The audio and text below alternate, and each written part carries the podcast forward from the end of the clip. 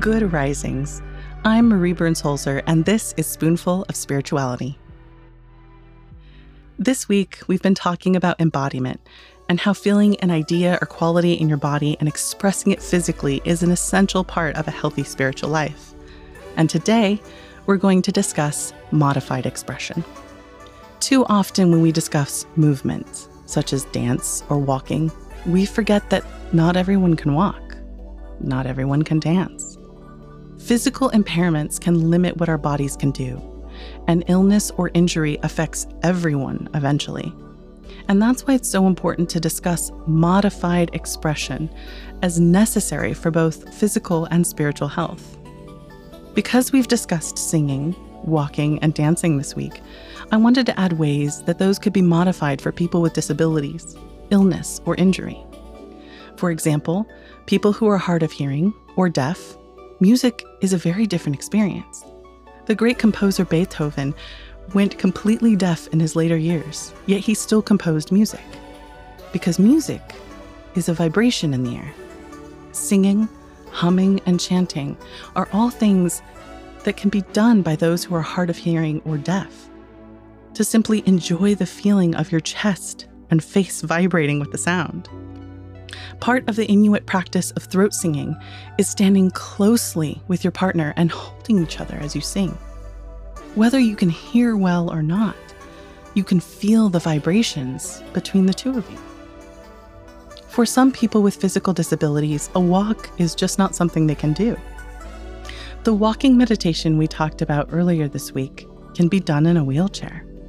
With every movement forward, you let the wheels of the wheelchair act like a water wheel pulling up fresh happiness and peace, and releasing down into the earth your pain, frustration, and worries. For those who can walk but don't walk well, going slowly and intentionally can actually increase the effectiveness of a walking meditation. For dance, it's all about moving in whatever way you can that feels good to you.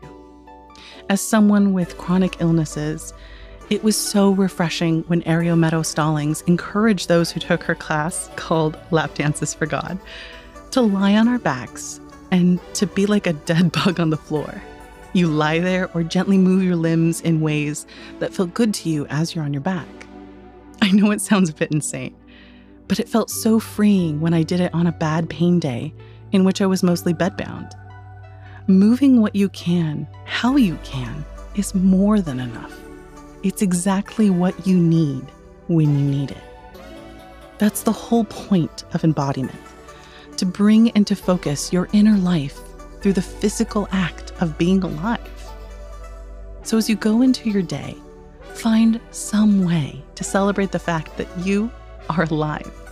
You are here in your body, and see how it makes you feel.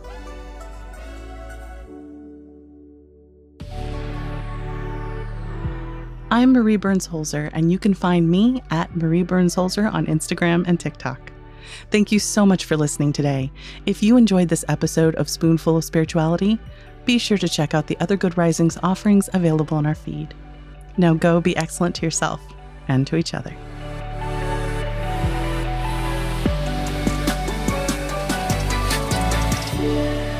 Good Risings is presented by Cavalry Audio.